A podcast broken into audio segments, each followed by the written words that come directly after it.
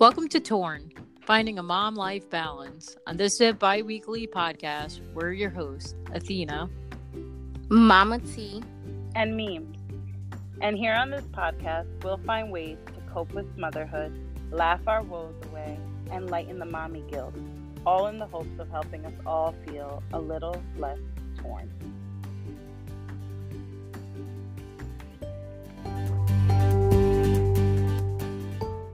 Welcome back to Torn. And today we have a special episode for you all, being that it's our 10th episode. Woo! We're going to focus today's episode.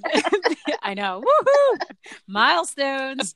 Um, today we're going to share stories about becoming moms.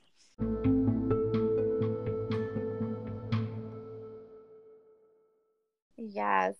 So it was so interesting. I'm walk I lived in Brooklyn at the time. I'm walking to the A train and I'm just feeling all sorts of out of myself. I'm like, why do I feel this way? Previously, I had flown, and I'm the type of person that like I kick off the shoes or sneakers, cuddle up before they can even give um, safety instructions. I'm knocked out asleep, and I couldn't sleep on the airplane.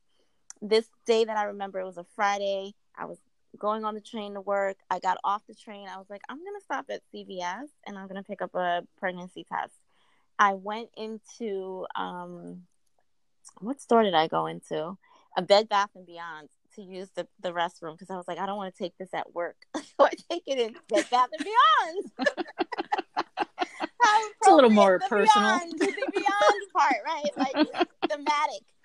So, you know, I what do I know about pregnancy tests? And and so then I actually wound up calling Mimi and like trying to FaceTime her because I was like, I need you to read this. Can you see this? Like I'm like I'm like, is that it's light? Does it mean that I am? Is it not? Does it look fully look thick like like a, a plus sign? And she's like, Yeah, you're pregnant. So I remember calling my son's dad, who was like in the middle of teaching and like with his little kids because he was an elementary school teacher at the time and it became part of their morning meeting community circle. It was just like that whole don't tell anyone until you're three months in was kind of like a little distorted.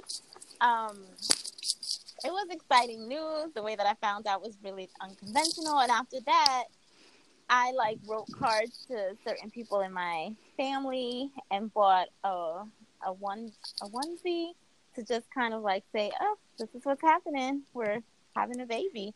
So that's how, and then, you know, follow up with doctors because of my age and other um, health issues. I was high risk. Um, and we'll get into into that in a little bit. um, similar, similar finding out. It was more like things felt weird, but you know, I have um, the went to the doctor, did the urine test at the office, was told no, went home, met my new nephew down south, came back, and maybe five weeks later was like, something is still off. Like, this doesn't make sense. Took a test, called O, um, let him know. It was just more like such a prolonged process of questioning that it was like, how do I feel about this? um, and like I've shared before, a lot of my markers in life have been, you know, had lived on my own, graduated college, was living with my partner. Um, but it still felt like, oh my goodness, I have to tell my parents that I'm going to be a parent. um, so while we were just like getting used to the, I was just like, okay, gonna call my dad and you know, let me find a cute way to tell my mom. And I really love how I told, you know, each of them. But it definitely marked yet another rite of passage as a daughter and as a partner, and then my own rite of passage becoming a mom. Let's go back to the doctor telling you that you were not after the urine test you were not pregnant it just made me think of those episodes that i watched where people were like full term pregnant and did not know no exactly. so how did you not know no and not know? so the funny thing my mom always tells me um something about like her being on some sort of contraception and that I came about. And I'm like, really? This is like 37 years later. This cannot be the same story of like, oh, there you go, family history. I'm like, gift. really? But yes, I was gonna say the, the curse, but it's actually the gift. but it's also like just utter determination, right? So I when I when I see that in my little, I'm like, oh, utter determination. You're just gonna make things happen.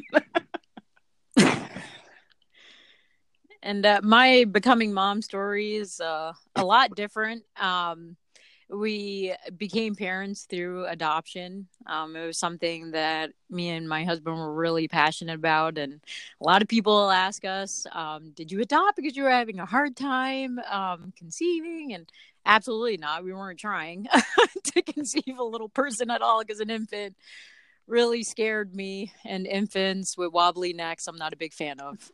You should be able to hold up your own neck. So the minute you come out, hold up your own neck. There's no need for wobbliness anymore. Um, but no, actually, we actually lived up in Northern Virginia area and started reading a lot about the foster care system and uh, a lot of the statistics of what happens with these children as they age out of the system. And it just put a huge burden on our hearts to do something.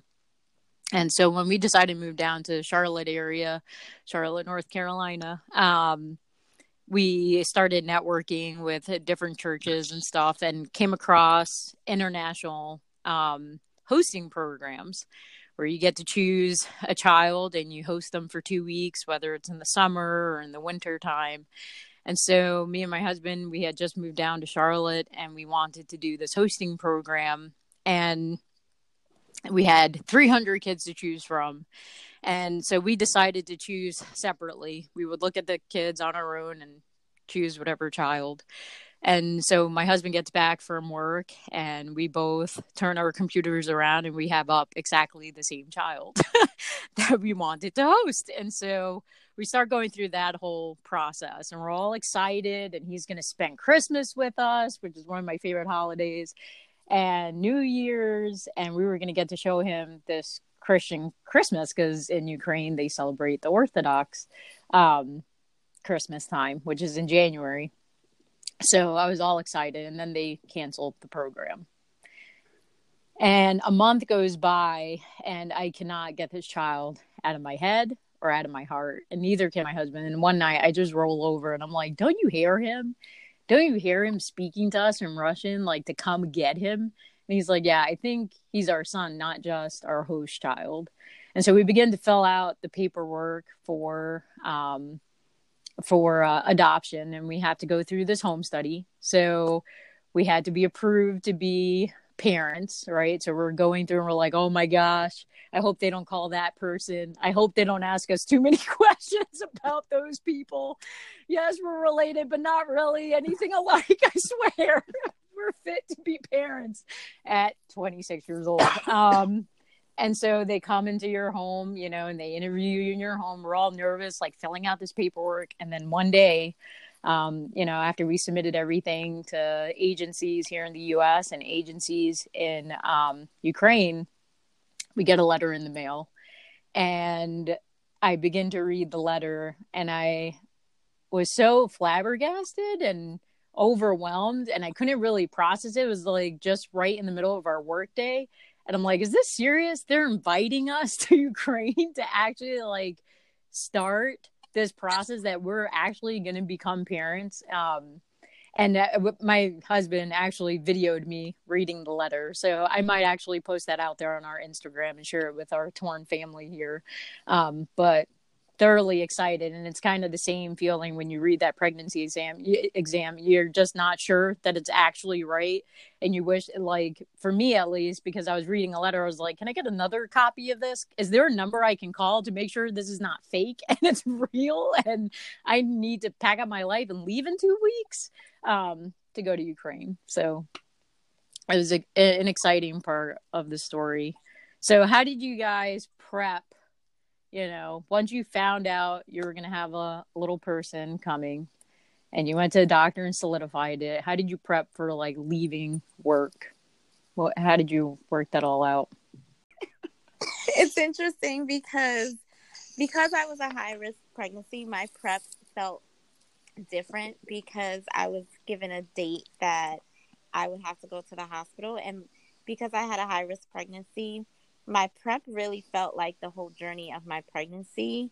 I had to go to um, a diabetic clinic once a week on top of like my regular um, doctor's appointments to make sure that he was growing um, well. He also had to get like an EKG and like other exams to make sure that he was healthy. So for me, um, prep was a lot of going from taking a pill for my type 2 diabetes to taking insulin three times a day to having to check my sugar level six times a day from being the person that's like i can't stand needles and i don't want to be pricked and poked and oh my goodness how do people like self-inflict? And i think that i'm just gonna go down if i have to like ever do this to like diligently and religiously um around the clock just eating really well and trying not to cheat and if i did cheat offsetting insulin it was really insane. So for me a lot of that felt like the prep for um, my son to come into the world and you know daily prayer for him to be healthy because there's so many side effects um, diabetes can cause between like with the heart especially in little ones. Um, and then the prep for work was just about sharing with them this is my induction day and completing a maternity plan in the sense of who would take on my role what would that look like and that to me was like the easy part. The more challenging part for me with prepping was trying to envision what induction would be because I grew up always seeing on television and in movies like what the breaking of water is like in like this more traditional pathway. Um, and someone who kind of doesn't really like being in the hospital and poked and prodded was like, I'm going to be induced. What is that going to be like? So it was just more like a lot of mental and heart preparation for what it would um, be like to have more of an untraditional um, pathway to having to, to bringing a healthy baby boy into the world. So interestingly enough, even though at my doctor's office they originally didn't have a clue, my very insightful high school student um, did. I had one student in the spring say to me, You're to have a baby. And like, I so dismissed the comment. And I come back in September with a bump, and she's like, I told you. and I was like, I'm glad you knew, and I didn't have a clue. Um, but working with children and going into that phase, I think makes it first so easy for other professionals to kind of like be excited for you and um, most schools I've worked at, there's like this flow of like when people get married, when people have babies, you know, that there's like seven other people in the building going through one of those phases with you. Um, so it's exciting. I was really grateful that my school had a great um, leave plan in the sense of the number of weeks and how you used your personal time um, how it was covered um, by the state financially and the, the, the different supports. Um, one of the best plans that I've heard across all the other moms I know. Um, and so it was, I took a specific course load that we knew who it would kind of shift over to um, when I was out. And there was like lots of collaboration. So that was smooth. Um, just you know, a little surprise baby shower from staff in house. And, you know, I had a hashtag for my daughter before she was born, and she has a onesie that was made by someone I worked with that says that. Um, lots of excitement on that end. And again, the, the students from helping move from one room to the other. There was a little cart I used to wheel around. Um, of course, some of them just wanted to hop on the elevator with me, but others were just like very excited. Um, liked seeing sonogram pictures, um, and all of that made the the kind of surprise of all this phase like a lot smoother, a lot smoother for me. Yeah, I definitely uh, experienced the same thing with the support um, from a whole bunch of different angles, being that we were adopting, which was kind of new for our families, and we were adopting the first grandchild on both sides. There was tons of support there, tons of um, books given from friends that had adopted previously and had adopted specifically from Ukraine. So, like learning about the Ukrainian culture, learning what it meant to adopt a child, and what to expect, and all those things with the transition. But and then at the same time, we were just completing our first year of moving into our new home. And so it was really exciting to decorate uh, my son's room and like the, I guess, my dad's handyman qualities passed down and we built his dresser and we were painting it and like painting his room and decorating his room, putting together his bed and just all the excitement of going to the store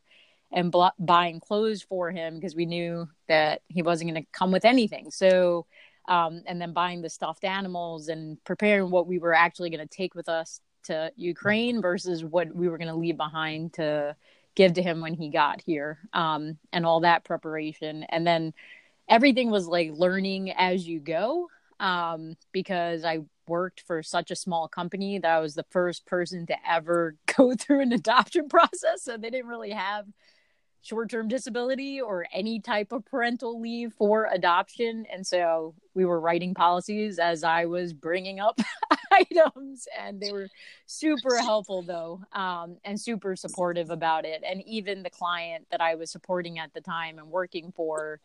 Um, was 100% on board and even allowed me to work overseas. Um, I remember when it was all said and done, I remember a coworker specifically saying, "You were where on those conference calls? like I didn't even know you weren't in the country." I was like, "Oh yeah, I only had like 500 tethers going and um, internet cards to make, to make yay BlackBerry, um, you know, to make it all happen." But that support was huge. I think that is one of the best things to have when you're prepping to bring home a child in any shape or form is support, whether it's from your coworkers and who you're working with, or your spouse or your partner, and then your extended family. It, it makes the transition a whole lot easier. So, how did you guys respond to that first encounter with your child? How did you get there? And then, was it everything you thought it would be, or so much more?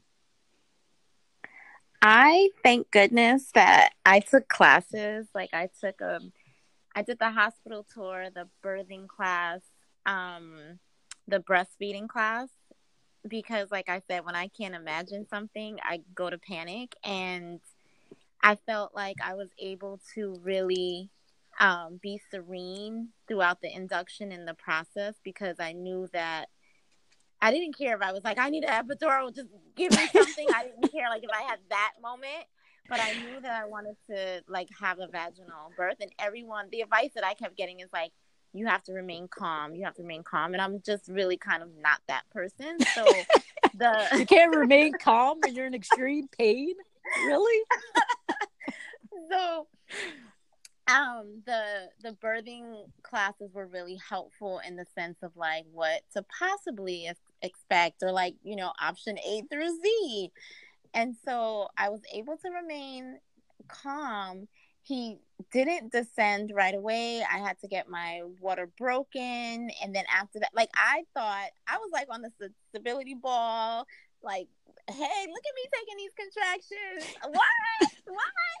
As soon as they broke my water, I was like, run! I was like, um, I need drugs now. Somebody, please, before I miss the mark, whatever mark everyone talks about. then they were like, you have to curl up like a cat. I was like, what? They were like, well, if you don't do this, you're not getting these drugs. And I was like, yeah. it was so crazy. And they were like, all right. They were just like, press it whenever you feel the pain, but like try to sleep and I just remember what everyone told me. They were like, don't overpress. You need to be able to feel your legs. so I just kept like, I was a mess. I was like, I get wiggle, but I was calm. I get wiggling my, my toes and my legs. I was like, all right, I can feel. Because you really don't know what the push is until they're like, they come in like they did with me and they're like, okay, you got to really push now. And I was like, all right, cool. didn't expect to be pushing for an hour and a half, but so I pushed for like an hour and a half. Everyone's looking at me Eh, like every 20 minutes or so, and they're like, great job, good job. But it felt so fake. It felt like, what are they not telling me? And so it was the descending like he was not naturally descending and they really needed me to push harder but they didn't want to like freak me out and panic me but yeah it's so crazy because it's like just imagine people applauding you saying like yeah and their face like in their eyes it's really like she's not pushing there's no progress and I like kind of felt it the whole time, but just like was rolling with it, like, oh, my doctor would at least tell me because my personal GYN was delivering my child. Um, but then I I realized when like my mom and my son's dad got like really close to my face, kind of like in the movies when they're like wiping the sweat from your brow, and they're like, "We really, really need you to it's like, what do you think I've been doing this entire time? and then, oh, and then something in my heart was just like, all right. And I channeled every like resilient, strong woman that I know, and I just was like, okay, I'm gonna do some whole other level of pushing right now. And all I remember, because I couldn't see anything, was just there was this like quick hands and urgency and I later learned that his umbilical cord was wrapped around his neck. My doctor had to like go in, grab him, scoop him out, cut the umbilical cord from around his neck, bring him out, and he didn't cry. You know how they do like yeah. it's a scale. I forget what that's called. Um, so as soon as he came out, he didn't do that, and everyone else in the room was like alerted by it I think I forgot that that was even supposed to happen. It was just like the baby's out. Yeah, like, yeah. You no longer had the movie picture in your mind where the baby comes out. like, looks like he's six months old and nice and clean. Yeah, no. and then they like quickly just take him from me and they do whatever they need to do, and then you hear him cry. Oh. And, did they did they slap his bottom or something? You know, because in the movies when the baby doesn't cry like that, they like slap it or something. They, I don't know what the, I know. They were like cleaning out mouth. They like they probably slapped him. They did all once they did all of that. They brought him back to yeah. me and put him on me while I was getting like stitches. getting but that was prob that was such a sweet moment. Like okay, you're all you're all good. You look slightly blue, but they're telling me that you know you're healthy enough to come get this colostrum, the golden milk. Let's do it. Like, and, and from that moment, he has never wanted to leave my arms. Nap time, like he, it is just so true to who he is as as a baby and a child. Everyone else's baby that day was like cleaned up. Moms were resting. The babies were in the little nursery area. They came to me and they were like, "We don't usually do this, but he's like really fussing, waking up the other babies." He's starting he really a riot. Mom. He really wants to be with his mama. And from that night, that's just been my little MJ. Oh man. Oh. Memes. How, how was your first encounter? Um, all of it s- started swirling in my head before getting to the hospital, and I was like saying things to myself like, "I paid attention in bio. I know my anatomy. Why is it that I'm here?" At like having contractions for 48 hours and yet I'm laying here and I don't know if I'm dilating. I have no idea what my cervix is doing right now. But why is this the moment that I've had these questions? Why did I not have these questions four months ago where I could ask, like, hey, at that moment when I'm at home and I don't know how my body's progressing, what am I supposed to be doing? Because I had just met my doula who I had been in touch with had been out of the country and we had just met that week and she had got told me to get the exercise ball and to roll around and and honestly we had trouble getting the ball inflated and then we finally did that night and I rolled around on it probably 25 minutes and somewhere in the middle of the night there was this I felt it. I don't know if it's like the echo in your body or you give a sound to it, but I felt it. It leaked on my leg. I got up. I told, I was like, oh, it's time. I get up. My mom had been staying with us. And the funniest moment for me at this point, like to to kind of take my mind off the pain, was that I could see every intention in my mother's face to like take an entire shower and get ready to leave the house. yes. And I Oh, over like, prepared. Over prepared. I love you, and this is why I chose you to be here. But you are not taking a shower right now. We are throwing on clothes and leaving. Did she know there was going to be a video camera and you know pictures being taken at this scene? Hold So- on, got to do my hair. we get into the car and she's doing her awesome driving because I was like, nope, your mom can handle it. So she's doing the driving and he's like coaching, like, how you doing, babe? And checking on me. And I'm like sending messages to people. But the like as the pain is intensifying, I was like, oh no, that water did not need to break. It could have stayed exactly where it was. Um get to the hospital and i really do believe if if in a like we compare so much to films if i could find the child that i scarred that evening there was one little girl in the waiting room i'm bent over my face i'm like i can't deal and i know she will remember me for the rest of her life and probably never have children. exactly so maybe i did Adoption all the way. I was about to say, hey, somebody. um, That could be a without even knowing it, I set her on the right path from that moment on. Get inside, and it's like, oh, you're, you know, whatever they were measuring at that point was like, we can't give you anything right now. And they they mentioned two drugs. I can't even tell you the names of the drugs, but I was like, is that going to do any harm to the baby? Like, can we do that now? And I was just looking at me like, wow, okay. You wanted to see how this is gonna go, and you've just jumped ship, and you're like, "Give me anything." Abort plan, abort plan. Mhm. Especially since, like, I had not been so tied to it. Like, it was only a few days, like, between speaking to my doula, getting on that ball, the water breaking, having all those thoughts. Like, I had act- literally um sent a message to Athena and to my doula at two in the morning and was like, "Why are these two heifers not answering me?" I'm sleeping. I'm like, all the other times I have questions at random points that are not important, they've answered me. And right now, when I'm like at high alert, no one has any answers to calm me down. Um, so we finally get into a room. I get to the amount of dilation that they are going to do, the epidural, and because we we arrived probably at like 3:30 in the morning, but I didn't. I know I didn't get my first. Yes, hear it. First epidural until like 7:30 in the morning. So I don't even know how I made it to that point. Oh, I don't know. either. um, I know that my my dad appeared.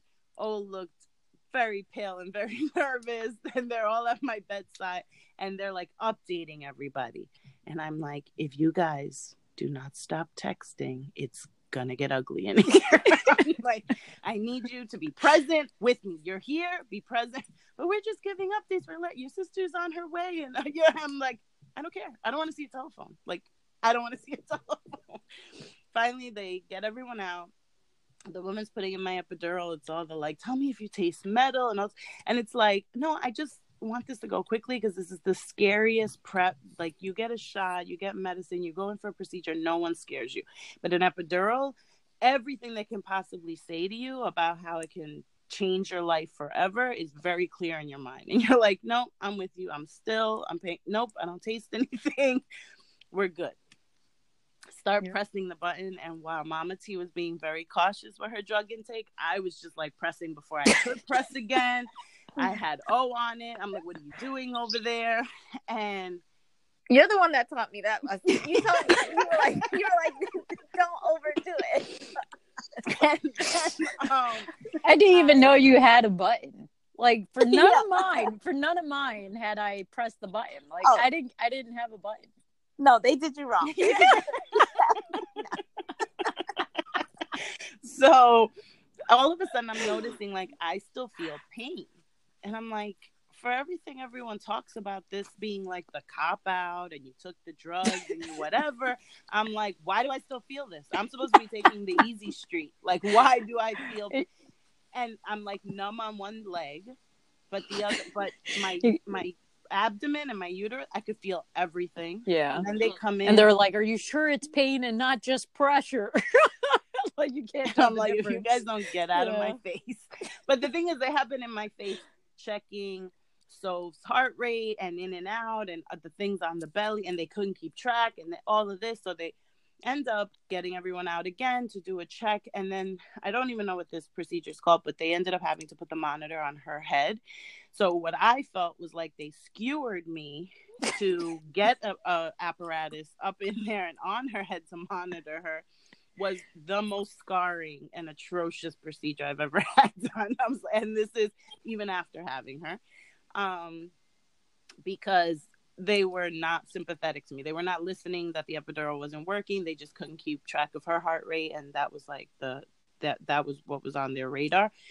So finally they start monitoring her and then they register what I'm saying like the medicine's not working. Oh, in all of this of flipping you around and checking you and checking her and skewering you, we must have made the needle come out. I'm like, what? Oh, You're gonna wow. have to get someone else in here to get another epidural in and my contractions are exactly 30 seconds on top of each other, okay, great. I can sit still and make sure I don't get paralyzed to make sure this pain stops right now. I don't remember the nurse. I'm pretty sure I fractured a finger or something on her as I was like squeezing her hand while they did the second epidural. They still couldn't um they weren't satisfied with the results they were seeing of, of stuff. So it was like, I think we're going to have to take you in for a C section. So literally, I'm like repeating my favorite meditation in my head as they, because everyone calmed down after the second epidural and went for coffee and took little strolls. And all of a sudden, the, they like charge in and Ebony, wherever you are, girlfriend, I will never forget your name because you were just an excited, um, medical um what what was she in in training? Like what is um a resident um who came in and told me she had to take me in because they were going to do a c-section. And i'm like you are way too excited way too excited about this surgery girlfriend. And i'm just saying my meditation in my head and they take me into the or and i'm hearing all the beeping and everything and i'm like no this is not going to happen. This is not going to happen. And so eventually, after 30 minutes of monitoring and that they did have a good read, um, con- uh, you know, like, uh, funny enough, it was when I was in the room by myself, away from everyone else with their telephones and their updates and their questions and their be strong. And um, that's when they get their accurate reads. They take me back to my room. And I was like, okay, we're going to go from here to like dilating. I got within an inch of where I was supposed to be dilated when the doctor's like, no, for her safety, for your safety, I think we are going to take you back in there. So again, um, rush me in. They're changing. Oh, has to get into his um, outfit. There was a little bit of a delay because again, they were always catching us when someone was like thinking everything was stable and like grabbing a cup of coffee. So he's, he's coming in, and I'm already gotta like, have oh. gotta have some sympathy. Let's recap again. You got in there at 3 a.m. No, exactly. But I just find it interesting that they catch you. Well, they always catch you with your pants down because who's there to really defend you? You're the one in pain, and there's no one around. All of a sudden, it's like, oh, drastic change of plans. We're taking in you in for surgery, and. Yeah. So he comes in with his gown on when I'm already like open on the table and of course it's after that i'm like you saw my guts like you saw like yep. literally like Grey's Anatomy episode inside. And he's like, Yeah, babe. It yeah. sounded like a Grey's Anatomy.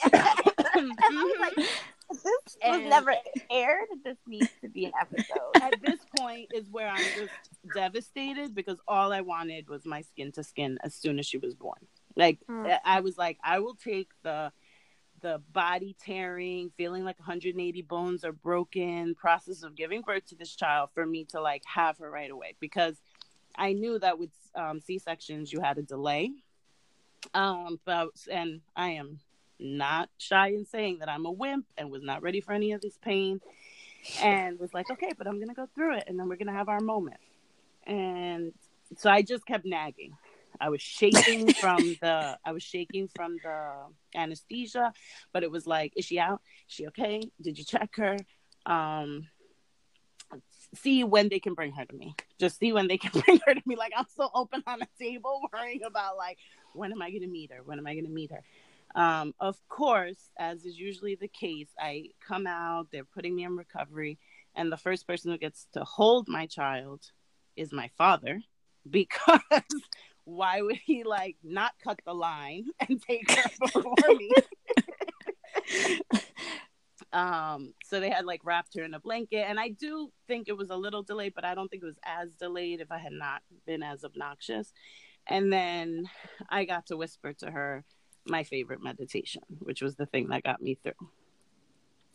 Be bold, rooted in the knowledge that you are as mighty as the universe itself, full of love, joy, and power.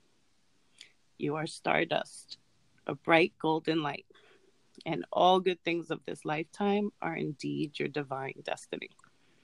And when that meditation gave me peace, knowing I was having her, I believed it was going to give my Sophie peace and what she brought to the world. It's beautiful. Mm-hmm. That's absolutely beautiful. And your first encounter with your child, it I don't know. There's no words to really describe it. We try to explain as much as we can, but you really can't because I remember, and I still remember this day. I could still smell the the dew rising off the ground in Ukraine mm. when we got into the taxi and we were driving. And I looked to Steve. I said, "We're gonna meet him for the first time. We're driving over to the hospital because that's where he was. He, um, he was in the hospital at the time that we met him. I was like, Steve, I'm to be the first curly head brown person this child has ever seen. I don't think he's to like me. I'm like, he's not to want to touch me. He's to think I'm so weird. Um, and and we were young, you know. He was eight years old already, and we were here 26 and and Steve's like, ah, oh, just don't worry about it. Don't worry about it. And then Michael Jackson's Remember the Time We First Met starts playing on the radio as we're about to get out. I was like, oh, this is our song. This is awesome. and so uh, we walk up the steps, and it felt like forever to get to that fourth floor. But I still remember the smell of paint. I remember hearing the door creak, and I see this little blonde boy running, who supposedly has bronchitis, running full steam ahead and just bangs right into me and gives me the biggest hug ever. And they start translating for us. And he's like, Mama, I knew you were coming. and for everyone that knows me personally, touch is not my favorite. Hugs make me very uncomfortable. But for the first time in my life, I hugged someone and received a hug from someone that actually melted me. Mm. I I had never experienced that before. I was like, "Oh, you truly must be my son." Like now it makes sense why I heard you in the middle of the night. Why I mm-hmm. was okay to pack up my life not knowing whether or not I was going to walk away from my job or keep my job or what was going to happen with my life and get on a plane and go to a country that I don't speak the language um and actually never really like had a passion for, you know, um, and lived there for two months for that exact moment. It all made sense in that hug and in that embrace. And then he just sat on my lap for the rest of the day and we colored. I never have colored an entire coloring book in one day, but we did it.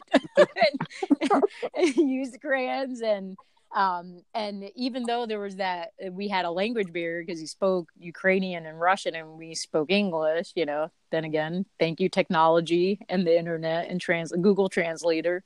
Um, just even in the silence, we felt comfortable with one another which was another thing. Like I don't do well with silence. Like I was telling you guys, like those five second gaps where no one's saying anything on the phone. I feel like I have to fill it in and say something.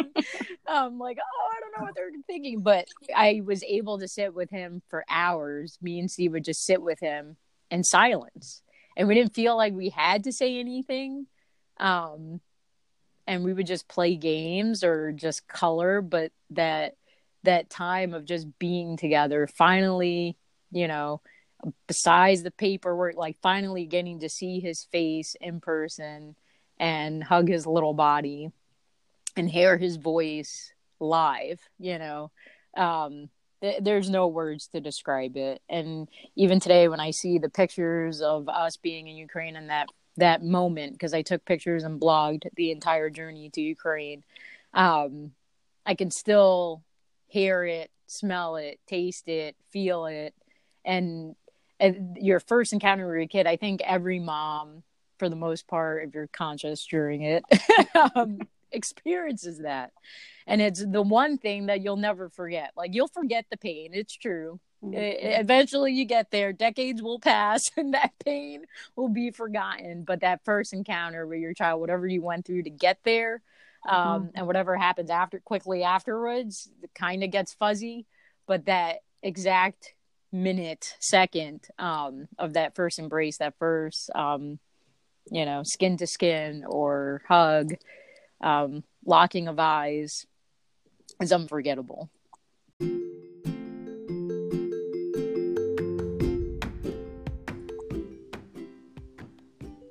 So we look forward to hearing from all of you as well about your mamahood journey and your first encounter with your children. Um, so please do share and meme if you want to give them how to get in contact with us. So we are tornmlb at gmail.com. For emails, we would love to hear any of your torn moments um, and your men's. And you can reach us on Instagram and Facebook also at tornmlb. For moms, by moms, we hope you enjoyed our special 10th episode. Thank you for listening.